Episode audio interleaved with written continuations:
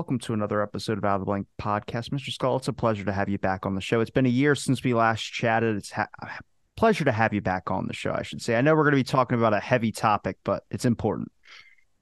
Yes, Robbie, I agree on its importance, and it's also very welcome to be back. It's hard to imagine a whole year has gone by since we last talked, um, but it's nice to have the chance to re engage and talk about what is I think, are a really major issue for all the societies I know about. Um, your society, Australia, but obviously the ones I'm more familiar with, uh, the United States, where I mostly live, and, and the United Kingdom, where I live uh, now, uh, at, at, least for the next several months.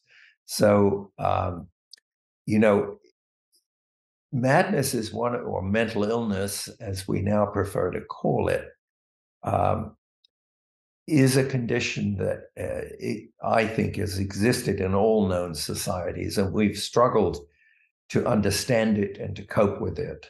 Uh, mentally ill people really are when when this particularly at the severe end of the of the spectrum uh, are people that don't make sense to the rest of us. Their behaviors don't make sense. Their beliefs don't make sense. They seem not to respond to the world in the same way we do. They almost seem to inhabit a different universe in lots of ways, whether that be emotionally or it be cognitively in terms of you know what they what they know perceive about the world. So um, they've been a profound puzzle uh, for millennia, they are are they often create vast problems for themselves, but also for those around them. And societies have struggled to comprehend and work out how to deal with them. And I think even down to the present, while it's not the case there's been no progress, the progress has been distinctly limited. Um, and if you ask you know, the labels we mostly uh, see these days around the, the most serious forms of mental illness would include things like schizophrenia, bipolar disorder, which used to be called manic depressive illness, major depression, and dementia, Alzheimer's, and related conditions. And we have some clues, I think, surrounding Alzheimer's. It definitely seems to be rooted in changes in the brain, but why those come about is still very uncertain. But for the other conditions, if you if you ask uh, an informed psychiatrist who's willing to be honest about the situation, and many are, uh, and you say, well, what causes schizophrenia? The answer is we don't know. What causes major depression? We don't know.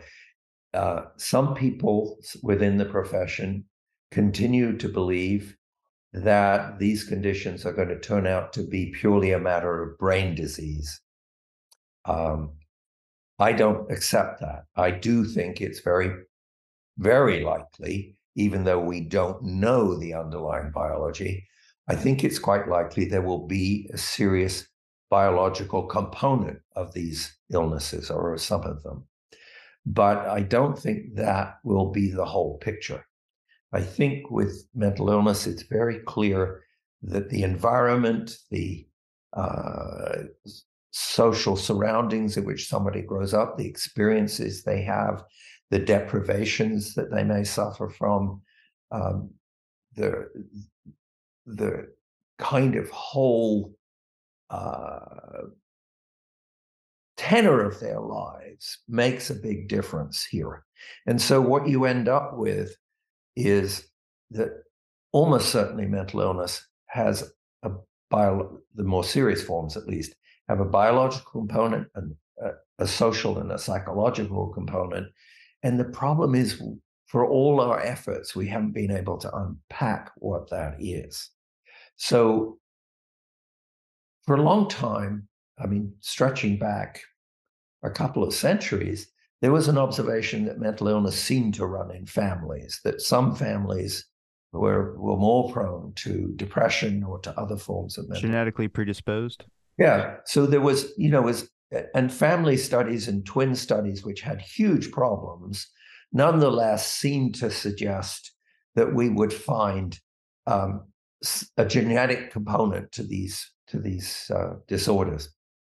And, and so when we began, when we managed to cut up DNA, uh, we had techniques to replicate it and to isolate it, and, and we decoded human DNA in 2003. The expectation was that we would find a gene or genes for schizophrenia or for depression.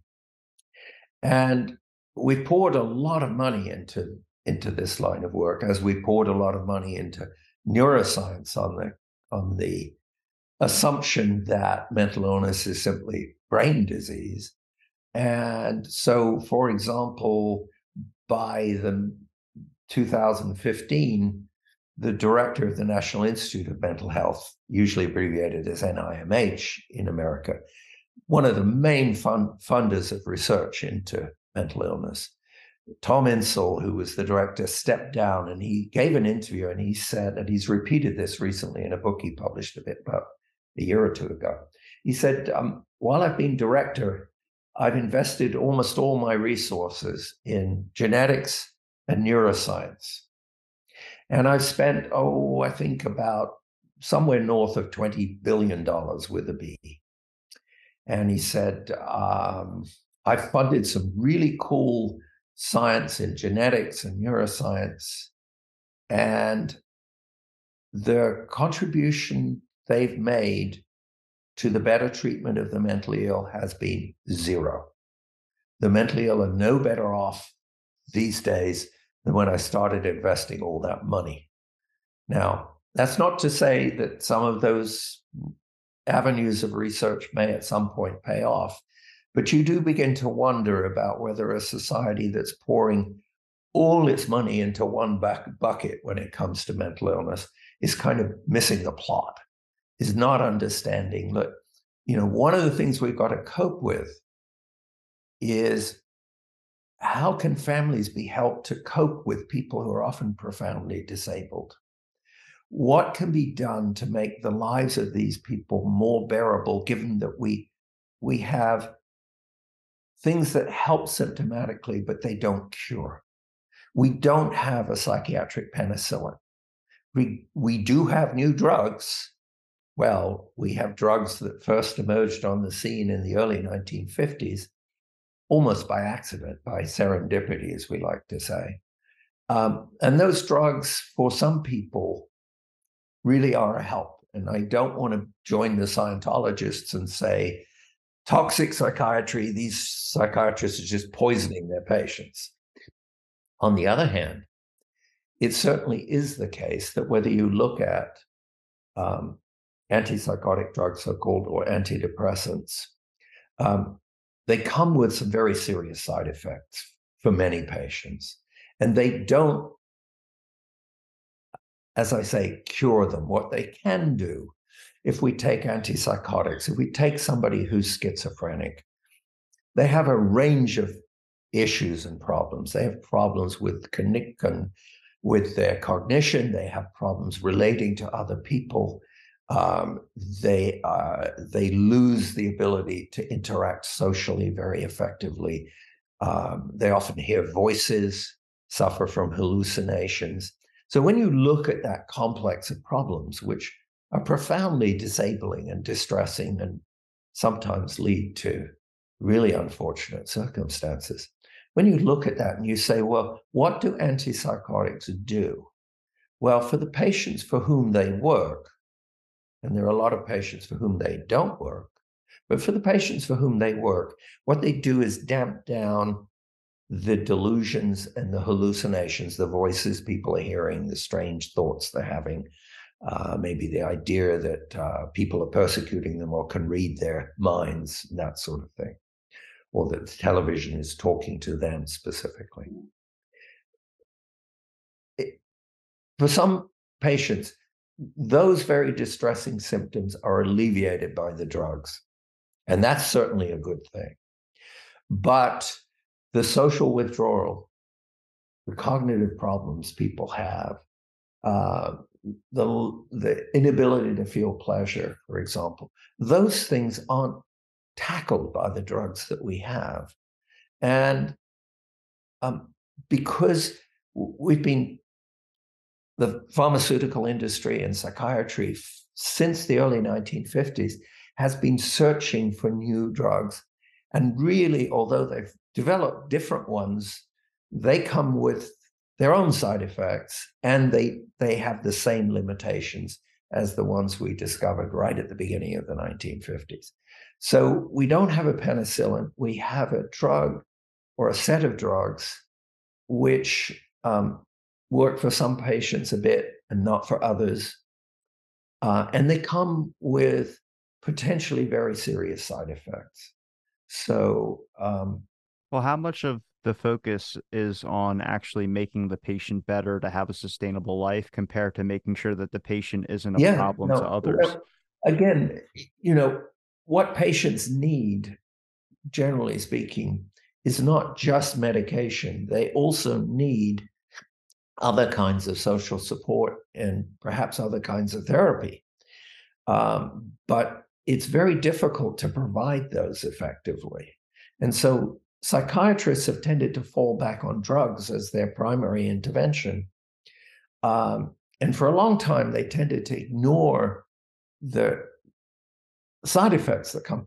You know, any drug you take, there is, as someone once said, everybody thinks it's Milton Friedman, but it wasn't. There's no free lunch, right? So if you take aspirin or you take ibuprofen uh, uh, for a headache, for example, it with many people, those headaches, it will help you. Um, once in a while, if you take aspirin, it will cause your stomach to bleed. If you take too much ibuprofen, you'll damage your kidneys. Sometimes irrevocably, right? So even those drugs that we buy over the counter and we take pretty freely, we have to be very careful, right? Um, with psychiatric drugs, um, you have much more serious potential problems emerging. Some patients develop symptoms that resemble Parkinson's disease, relatively immobile, sometimes shaking uncontrollably. Others develop um, facial tics and noises and jerky movements that, ironically enough, lay people often think uh, they see somebody coming down the street mumbling and shouting and twisting and jerking. They think the person is mad, is mentally ill. Well, yeah, perhaps, but a lot of what you're seeing there is the side effect of the medication.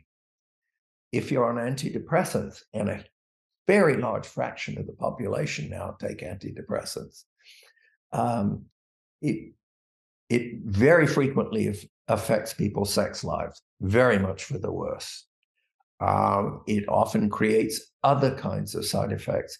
And what's worse is that trying to come off those drugs once you're on them is exceedingly difficult. Many patients find it close to impossible. So they're kind of trapped on the drugs.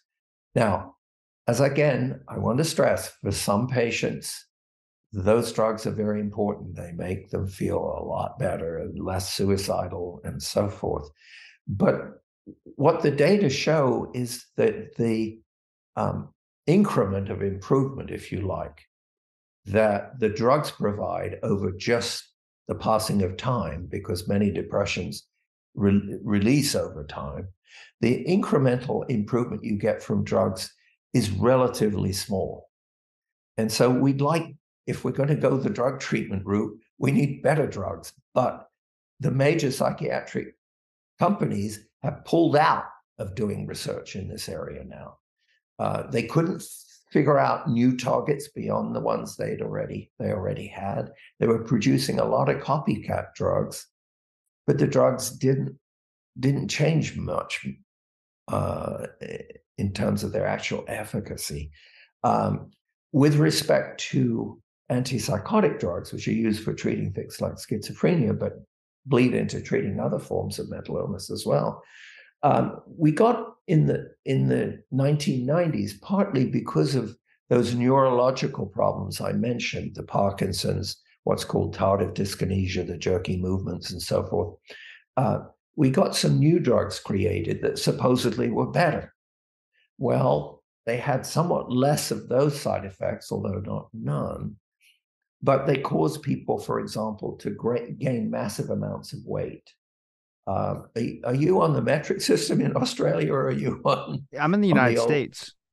Oh, you're in the United States. Yeah, we use just pounds. Okay, so sorry.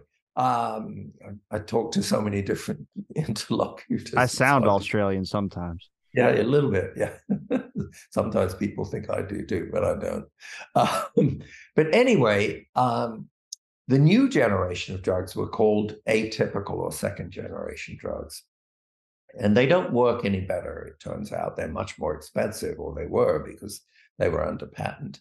And instead of quite as many of the neurological uh, side effects, they create immense weight gain 30, 40, 50, 60 pounds over the course of a year's treatment.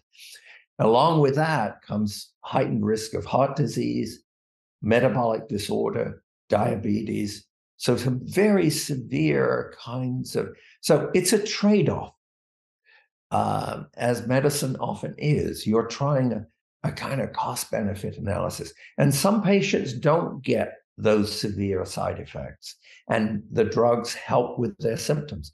They're the lucky ones. Then there are a bunch of patients who get very bad side effects and some relief from the drugs. Often very difficult to decide is the improvement worth the price, as it were. And then there are a group of patients for whom the drugs simply don't work. So all they get are the negative side effects. So we really, if we're talking about drug treatment, which I think, you know, has to be part of the equation, we need better drugs, but it's not clear where the research is going on that will produce those. It, it's not all that's needed. Many of the mentally ill can't work can't provide for themselves. So they need housing. They need some kind of social program to su- provide them with contact with other people. I mean, isolation, you, you spoke when we were talking before we started recording about the upsurge in uh, mental health problems among the young, among people in high school, people in college. Uh, much of which seems to have been triggered by um, COVID and the isolation that came along, and then the loss of. Uh, we're now seeing a big loss in terms of um, uh, educational achievement. You know, people fell behind; they lost that. But there was also a social loss. You, you, the only way you could socialize is the way we're doing right now, which is a poor, a poor substitute for actual face-to-face yeah. Uh, well, that took a year. That took a year too. Zoom didn't really hit the market until like about half exactly. a year in. It was a lot. There was a lot. I mean, it, you know, in Britain, for example, the isolation was really extreme. You weren't allowed to go outside, uh, but for a short period, and you couldn't move more than five or ten minutes from your house, and then you had to go back home. So people people died in hospital and their families couldn't visit them. It was just a tragic series of events. And for young people, you know, when you're 13, 14, 15, 16. This is when you're becoming an adult, you're learning social skills, you're beginning to uh, learn how uh, to live a, a normal life and to develop social skills to manage with your peers. And then when you're isolated for a couple of years, you you know you can't develop those on on on your own and and then you're thrust back in it but you've missed those two, it's hard to recoup them. So, you know, once again, that suggests the important role that environment can play in disturbing people's mental equilibrium. Another very powerful example is um, what in World War One was called shell shock, which reemerged in World War II when we're told it was the greatest generation. You know, people didn't talk about that war. They didn't, there's no similar consciousness of shell shock as a psychiatric condition produced by hellish combat conditions. But in World War II, American troops broke down psychiatrically two and three times as often as the American troops in World War One. It was called something different. It was called combat exhaustion to try and soften it, or combat fatigue, or combat neurosis. And of course, fast forward to Vietnam years, and we get PTSD, post traumatic stress disorder. And also cluster headaches. Yeah. The uh, uh, the inventors of, of that category, the people who devised it, wanted to call it post Vietnam syndrome because they were psychiatrists working with Vietnam veterans against the war who claimed the, the war had ruined their lives. And um, American psychiatry, this was the time of Nixon, they thought, well, you know, that's too political uh, category to call it post Vietnam syndrome. Uh, and so instead, it came, they developed this more general sense of post traumatic stress disorder. Now, over time, the range of things that can cause that has broadened a great deal. Uh, in some ways, I think defensively.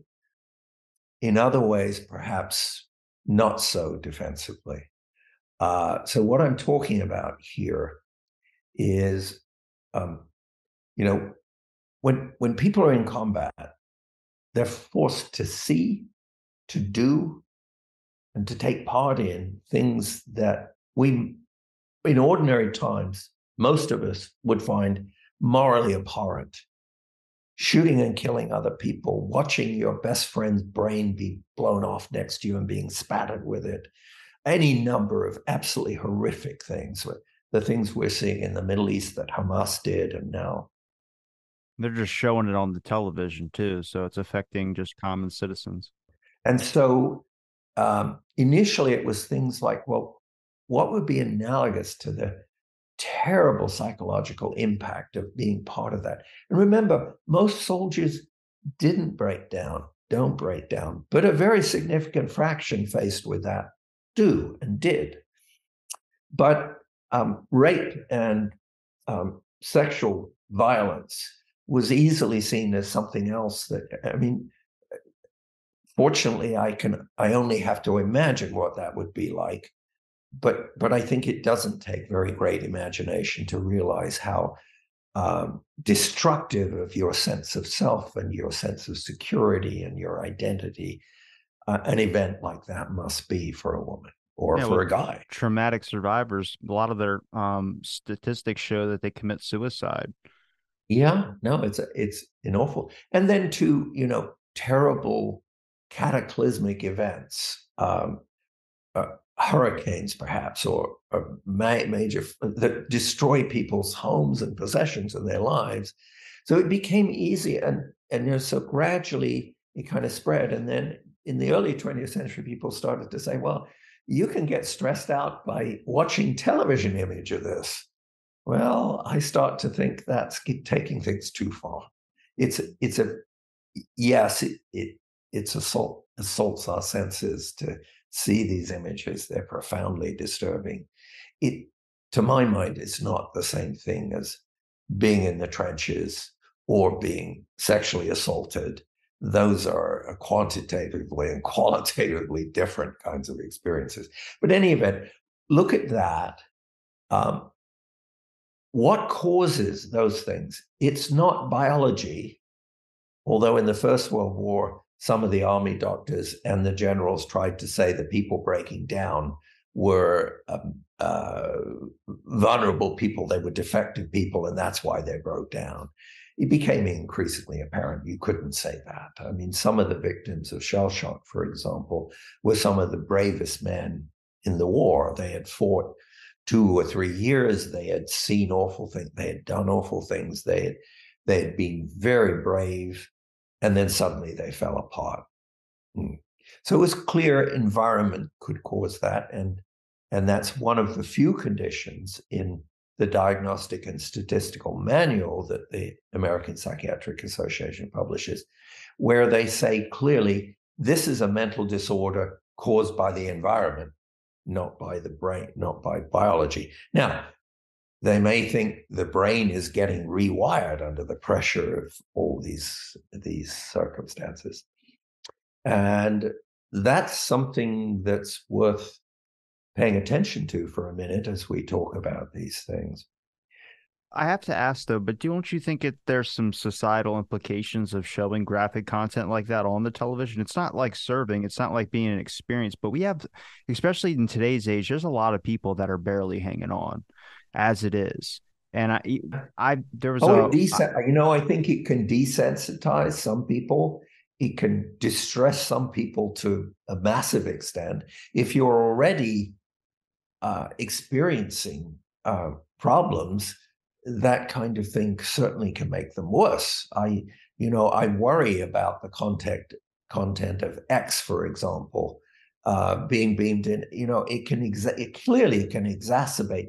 People get caught into an online community, and that starts to really affect the way they think about the world, they perceive the world, they experience the world. And yes, of course, that's important. I mean, I'm arguing that environment matters. That's part of the environment, particularly for your generation, much more so than for me. Uh, my publishers are very upset I don't have a Facebook page. I don't, you know, they want me to do that because it helps.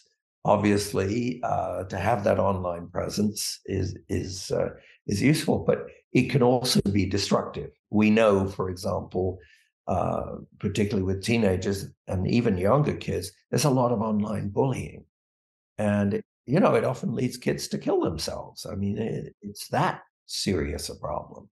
So yes, we we we certainly uh, need need to. Uh, you mentioned something before about you know the past compared to now. It's not much different, but if you really look at like.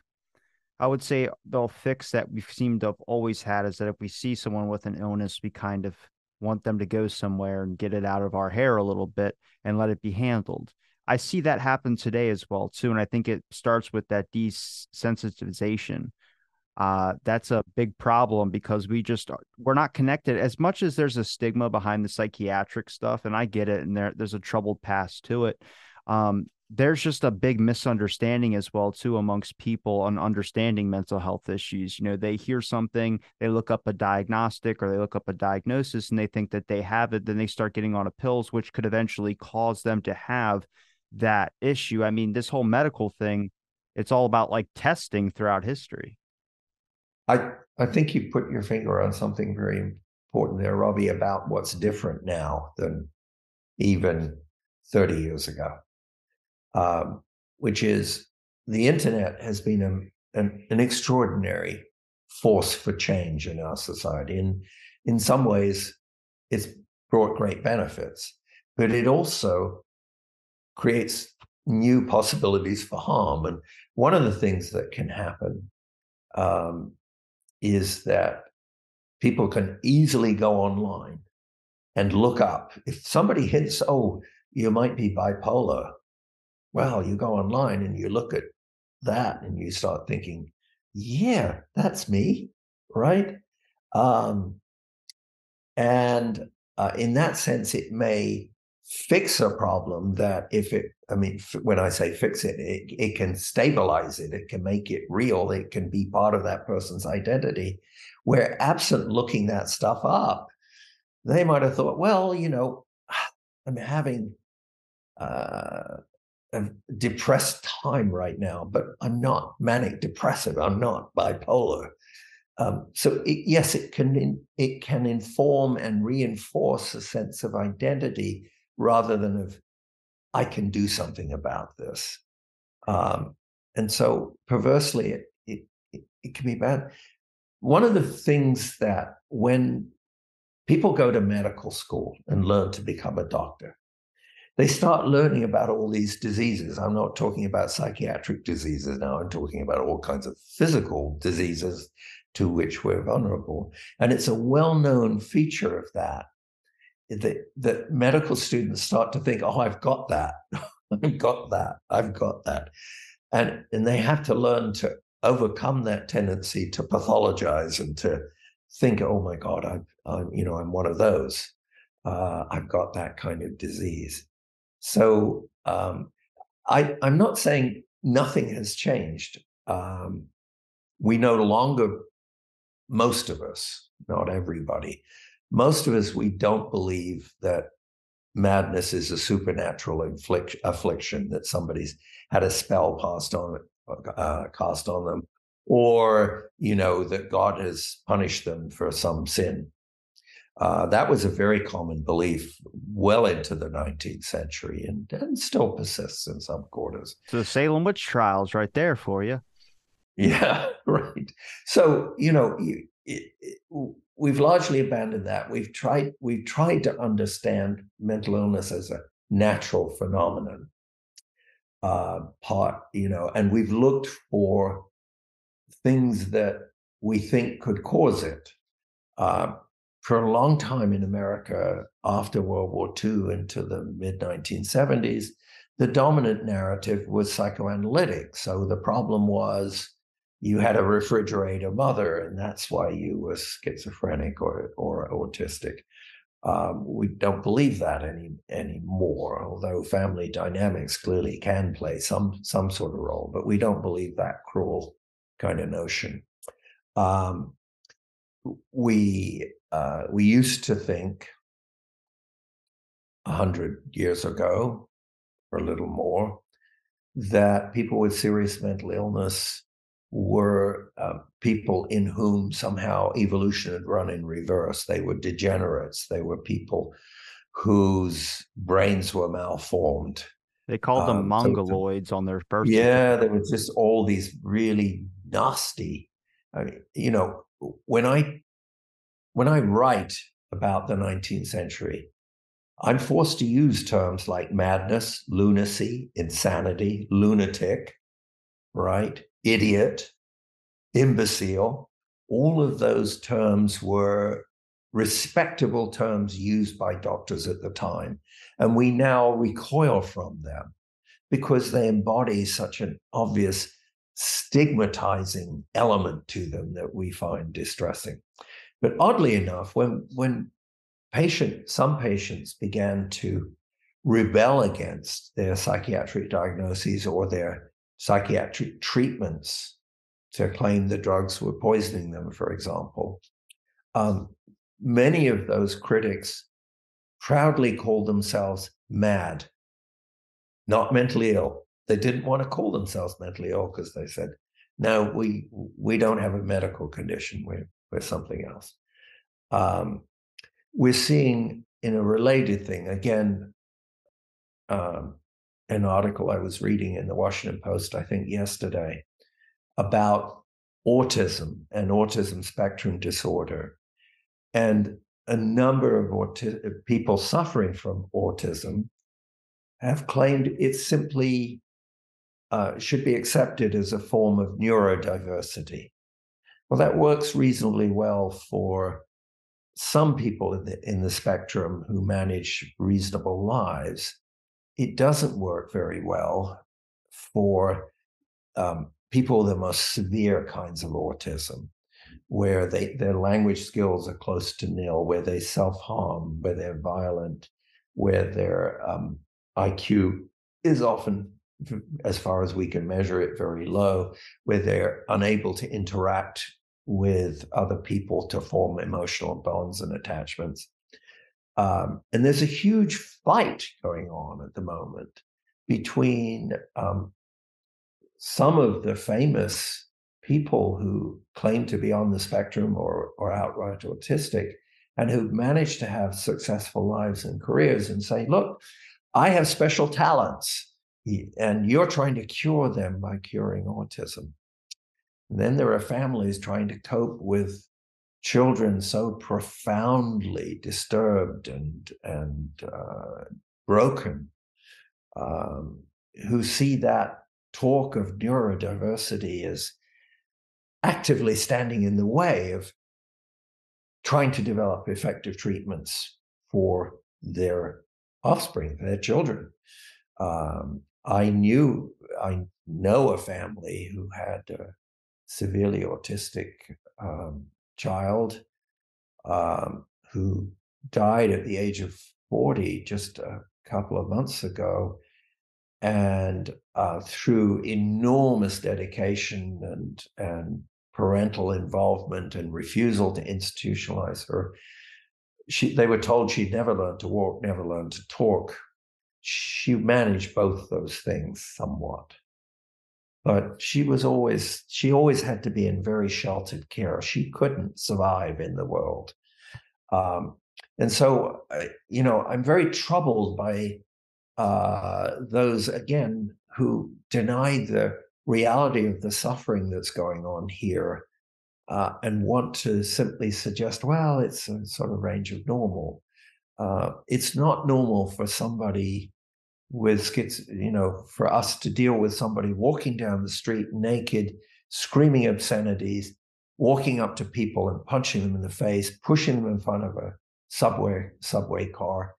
Um, that's not that's not reasonable diversity to accommodate people like that. Those those are very severe problems, and it happens quite frequently. And we too. ought to welcome uh, whatever moves we can make to provide as much humane care as we can and to seek to understand how it is that one of our fellow human beings ends up like that. Not dismiss it or not say, oh, we should just tolerate this because it's just part of human diversity. Um, at a certain point, that's not the case. How much, again, to talk about um, emotional upset, all of us experience some will experience it if we haven't already at some point in our lives grief sadness sense of that we failed at something rather profoundly important to our lives um, breakdowns of close social relationships um, you know families pulling apart and divorce all of these things are part and parcel of our human condition. But at some point, when people become so uh, sad, so depressed, so curled up in a little ball somewhere, unable to mm, summon the energy to do anything, um, you know, at some point that becomes not just temporary sadness, grief we have to learn to cope with, but something much more profound. Um, and so, uh, you know, that's one of the things I guess I've emphasized much more in my more, most more recent my writings, probably the last 10, 15 years, is just trying to acknowledge the amount of suffering that this these various conditions bring in their train, how disruptive they are for not just the lives of the person suffering the mental illness, but for everyone around them. Um, and therefore, the need for us to recognize the reality of that situation, be aware that sometimes our inve- interventions, which purported to be therapeutic, purported to be helpful, actually turned out to be quite the reverse. So, in my most recent book, Desperate Remedies, I talk, for example, about lobotomies. The crazy idea that by damaging the most human part of our brain, the prefrontal, prefrontal cortex, we would we, we could make the mentally ill better rather than, in many cases, damaging them even more.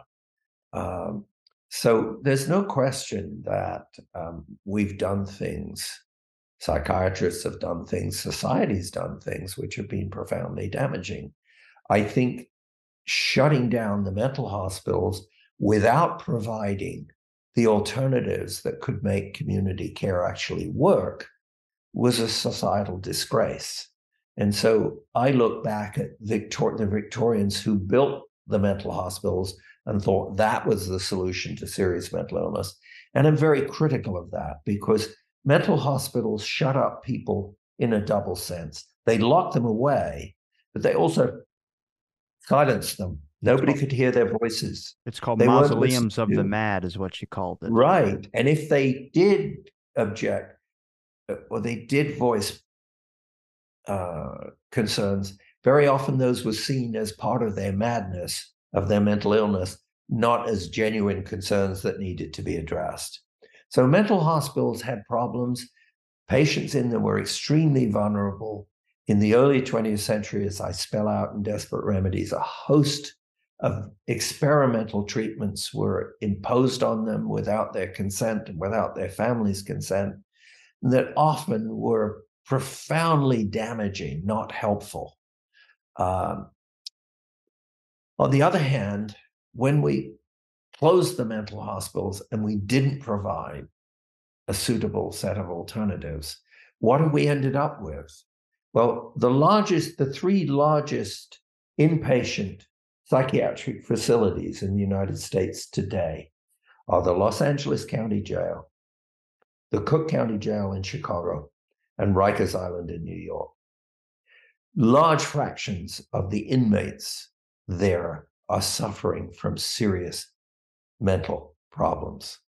And we've chosen, we used to lock them up in mental hospitals. Now we lock them up in jails. Well, mental hospitals were created in the 19th century in part because of a desire to rescue the mentally ill from prisons and jails. And now we put them back there. Uh, you spoke of seeing uh, homeless people that, as you walk around, and then they commit some offense, maybe something minor, minor offense against public order. They defecate in public. They shout obscenities at somebody. They threaten them, or maybe something more severe, more serious. Uh, what happens then? Sometimes they're referred to a mental health facility. The treatment's usually very brief. They're back out on the streets. They offend again, and now they're taken off to jail. Or if they've done something more serious, they're put in, in prison for years at a time. And that's the way we're now choosing to cope with a significant fraction of those people. Or they can't hold down a job. And so they're cast out into the street. They're homeless. They're living in tents. They're, you know, you, I spend a lot of time when I'm in America, San Diego, LA, San Francisco, New York, everywhere I go, I see that pathology on the streets in everybody's face and people suffering from serious neglect. Now, not all the homeless, obviously, are mentally ill. Um, some of them have substance abuse problems, either alcohol or or illicit drugs. Others, um, you know, uh, are just unable to provide. But given the costs of housing and food, they can't they can't afford rent, so they're they're homeless. But a lot, you know, a very significant fraction. I've seen estimates anywhere between 30 and 45 percent of the homeless are people with very severe mental health problems.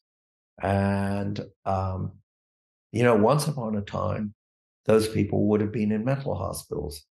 For the last 50, 60, 70 years, those institutions haven't been available, and we haven't constructed alter- alternative structures to help. I thought that was Reagan that shut down the last of the mental institutions. Well, yeah. Um, it was very interesting. That's true in California.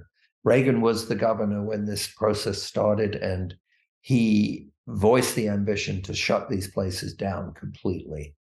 Uh, Jerry Brown, who was a Democrat who succeeded him, followed down the same pathway.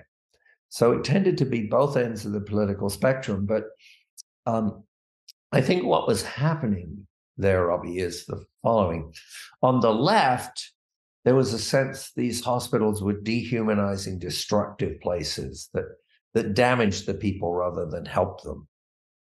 And so they wanted to get rid of the institutions because of that. And they thought, naively, I think, that um, the best community, you know, that being out in the community, even if it was not working terribly well, was better than being locked away in one of these Victorian bins. Reagan was motivated, I think, and and many of the states were motivated by a very different concern. Uh, he didn't like state spending of any sort. He didn't like people who are on the public dole, uh, regardless of whether that was because they were otherwise incapable of providing for themselves. Uh, so he wanted to save money. He wanted to shut down the social safety net. And that became the kind of ideology that's come to rule um, Britain and the United States, Britain under Margaret Thatcher, United States under Reagan. But the people that followed, whether they were the Bushes or they were Clinton uh, or Blair, followed down the same pathway. Um, basically, everything was was left to the marketplace. Well, that's fine for those of us who have the skills and the resources to buy things and to, to, to afford a decent life. But if you're somebody who, because of, for example, mental illness uh, or um, opiate, opiate uh, uh, addiction, who is incapable of holding a job, incapable of providing for food and shelter, incapable of developing decent relationships with with other people, what's going to happen to you? Uh, well, um, if everything depends on you being able to buy things and you don't have the means to buy it, homelessness, jail, those are probably what you're going to be confronting. Um, and that's more and more has been the way our society has trended. Um, and we don't have, I mean, as a society, we don't seem to have a lot of sympathy or willingness to um, deal with these problems. We we blame the people for their condition, and sometimes, indeed, they have.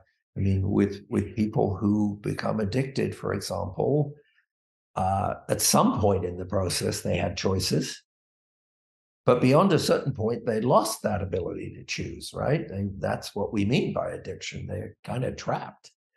Um, so yes, you can say, well, those those those people initially are to blame for drinking too much or shooting up with heroin uh, or taking crystal meth.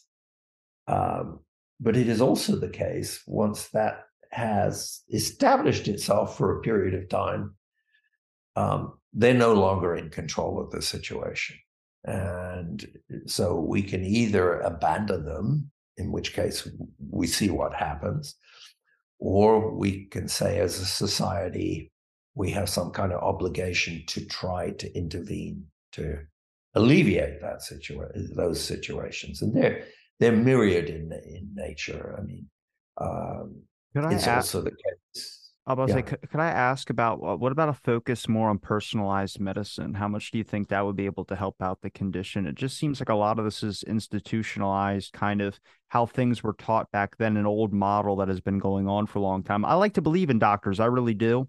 I've met, I have friends that are really good ones, but the system is pretty messed up. So I'm just curious if it if the, if that was a way of maybe more focused, personalized. I mean, a lot of the workload some of these doctors face, it's not their yeah. fault, but it's just. I mean, no, it's not. Uh, I mean, we have one of the things living at the moment in Europe. I've been traveling to partly to give lectures, but also just traveling to see different places. So I've been in Finland, I've been in Poland, I've been in the Netherlands, for example. And you see very little begging, very little, and in Finland, zero. And I was there in, in warm months, not so you couldn't say, well, it's because it's so freezing. Um, they have much stronger social safety nets, which have, I think, fended off some of the worst of these problems. It doesn't mean they have the answer to cure mental illness, because if they did, the rest of us would simply copy it but they are able to avoid some of the worst consequences we see. Um, medicine in America is a commodity. It's something you buy in the marketplace. You either have insurance if you have a job, or you rely on Medicaid or some other or charity, or you go bankrupt because you can't afford your bills. Um, so that's true for general illness. Um, mental illness, oddly, throughout the 19th century and into most of the 20th century, um, was a form of illness, if that's what it is, that was publicly paid for in the mental hospitals, right? Um, taxpayers paid for that, whereas they wouldn't pay for treatment of conventional illness. I don't know how we want to call it, non mental illness. Um, and so that came about, I think, because society recognized that it did not make sense for people who were unable to hold down a job, who were unable to mingle easily with other people, that, that they couldn't provide for themselves, and that even their families couldn't over time because the costs associated with treating mental illness were enormous. Okay. Now, if we abandon that approach and we don't put something in its place, now, if you're wealthy, your parents, if you're a young person, or your spouse, if if the other spouse is employed, uh, can perhaps pay for access to therapy and to treatment. Um, once you lose those things, once you no longer have a job, when you no longer have a stable home life, where are you going to turn? Um, because for us in America, um, healthcare is something you pay for one way or the other. Uh, and these are people who, it's not that they won't pay, they can't pay. And so then there's that dilemma. All right. What are we going to do? Um, I'm going to be taking part in a big debate. The, the main center of mental health training here in Britain was founded in 1923. It's called the Institute of Psychiatry. Uh, and so it's its 100th anniversary. We're going to have a debate next month. Is it a good thing the mental hospitals disappeared? Right. And I'm supposed to argue that it is a good thing that it's disappeared. I told the organizers I could argue either side of that question. But the reason, the, the reason I could do that is because um, neither of these solutions works very well. The so called community care doesn't work, and the old mental hospitals had really severe drawbacks. Um, we'll, so, you know, we're facing a, a real, real problem. Um, and um, I, politicians who we normally say, well, they're the ones who are going to have to solve this problem. Politicians move on. They tend not to, you know, they they they look at what do I need to do to get reelected the next time and the time after that, not how am I going to solve an impossibly complicated problem that's going to require a lot of money and initially not going to have obvious payoff. Hmm. Going to be hard to do that one. You know, there are a few souls who've tried, um, but it's very, very difficult. And when budgets run short, the mentally ill are ill equipped to lobby in their own behalf and their families often are ill are ill-equipped to do it because they're ashamed because of the stigma that surrounds mental illness. They don't want to acknowledge they have a mentally ill member. So uh, over and over again you know in california for example where where i live and vote uh, mental health provision is on the chopping block whenever there's a budget crisis. Uh, I mentioned earlier, there was a, there's an article in the today's New York Times talking about the failure of New York City to cope with uh, people with serious mental illness who go on to commit horrible, violent crimes. Just take out Blasio; it'll fix all your problems. Yeah, exactly. Well, they've all tried, you know, one after another, starting with John Lindsay back in the '60s and all, all Ed, Koch and, and Bloomberg and oh boy. Um, but what you see is it gets momentary attention when something awful happens. There was a an Asian American woman standing on a platform in the subway who was pushed in front of a train and killed uh, under the current mayor. And temporarily, there's a huge fuss about it. But what the Time story shows, and you should take a look at it, is that once that flurry disappears, we're back to a situation where there this structurally just isn't anything there to cope with the problems that exist and the few people who are there supposedly charged with coping with it are either overwhelmed by it or lack the resources or are shut out from the information they need. So they cite cases where an intake worker who's being paid, I don't know, twenty, thirty thousand dollars a year, no psychiatric training, is confronted by a patient claiming they're hearing voices and are going to be violent and there are pressures on them not to put these people in in in a hospital because it's going to cost a lot of money. How are they going to judge one way or the other? Um, and uh, they, uh, you know, they often punt, or they just give up. I mean, it's a it's a hellishly stressful set of challenges to be confronted by on a day to day basis. Uh, I certainly wouldn't, I think, have the mental stamina to be constantly coping, realizing there was nothing really much I could do, watching people decompensate, watching awful outcomes, and then going home at night and rinse and repeat the next day. Not not a good not a good situation at all. Are you optimistic or pessimistic about the direction of moving forward with mental oh, health? boy. Well, I'd like to be optimistic, but I find it very hard to be. Um, I worry about that because becoming cynical, becoming fatalistic, sort of helps perpetuate what I know is a deeply dysfunctional situation. So, trying to expose uh, the flaws in the way we approach these problems.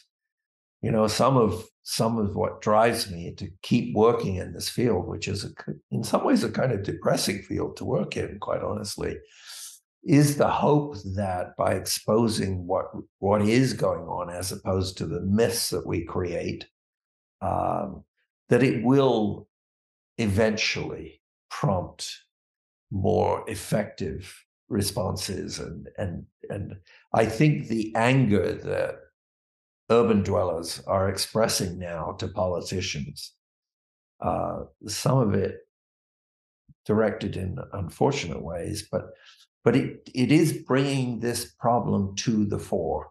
So the governor, the new governor of Oregon, the new governor, the new mayor of Portland, Oregon, the new mayor of San Francisco, of LA, of, of New York, I don't think they've had very good ideas about the problem, how to fix the problems, but they have announced that it's a major focus that they're going to try to work on.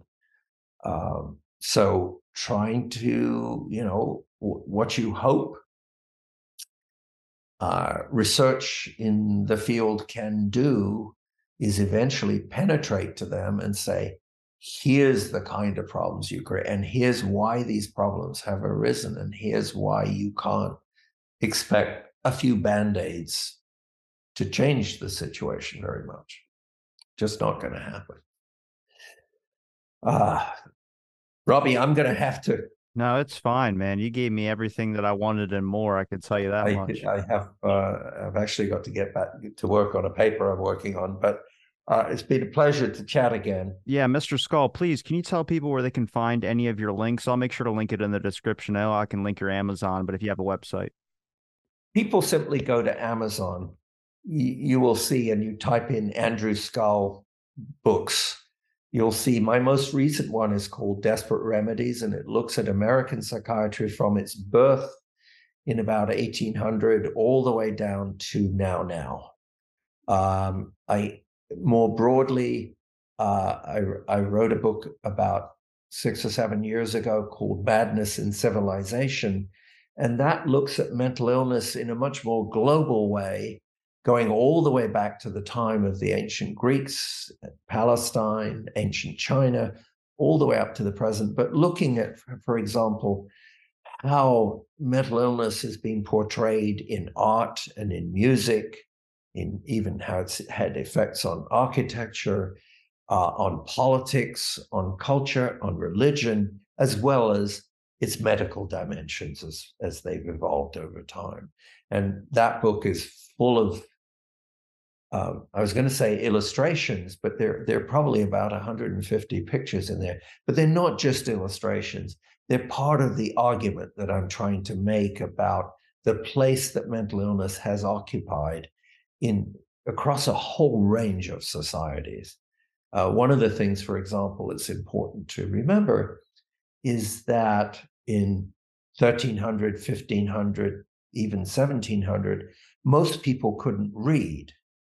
So pictures and statues and stained glass windows in churches told stories that um, were the ways in which ordinary people could make some sense sometimes of this very disturbing set of circumstances. So um, there, there are many others of my books that are still available online, but the easiest is simply to go to, to Amazon. Or for my most recent book was published by Harvard University Press. And if you go to Harvard's website, the, the Harvard University Press website, you'll see that book plus a lot of the reviews it's, it's garnered. And um, I was very fortunate. It got it got extraordinarily positive reviews um, in a wide range of places, uh, which was gratifying because I put a lot of work into it. Um, but anyway, you know, some of the things we've discussed in general terms here, you'll find very much more detailed discussions and um, references to the underlying literature. So for example, towards the end of Desperate Remedies, I spent a lot of time talking about community care and its problems, about um, psychiatric drugs and their benefits and limitations, neuroscience and genetics and how they may or may not help us solve this riddle. Um, and that, you know, readers will be guided to what I think is the most important literature on those topics, not written by me. Uh, so, you know, when I say that spending all this money on neuroscience and genetics led has so far led to a therapeutic dead end, it's reasonable for people to come back to me and say, well, who are you? You're a sociologist. You're not a, a trained psychiatrist. So there I can say, well, go and look at what Thomas Insel has to say, or look at what his predecessor, Steven Hyman, who runs the Broad Institute at Harvard, have to say about these matters. Hyman will tell you the drugs we have are very mediocre drugs. They're no better than the drugs we found by accident in the early 1950s. So this is not unqualified me saying these things. These are things that are well documented uh, and sadly are the reality. Um, you know, I wish it were otherwise. I wish we had developed more effective treatments. I hope at some point we may. Uh, and I certainly don't want to discourage people from trying the best things we have at our disposal, because for some people, those are quite literally life saving, or certainly give them a vastly better quality of life than simple simple neglect. Um, but it also is a kind of cautionary tale that even well-meaning interventions have not always proved wholly beneficial, shall we say? So. Mr. Scull, I appreciate the time. I'm going to link all your links in the description. It's been a pleasure chatting with you, and thanks everybody for listening to this episode of Out the Blank.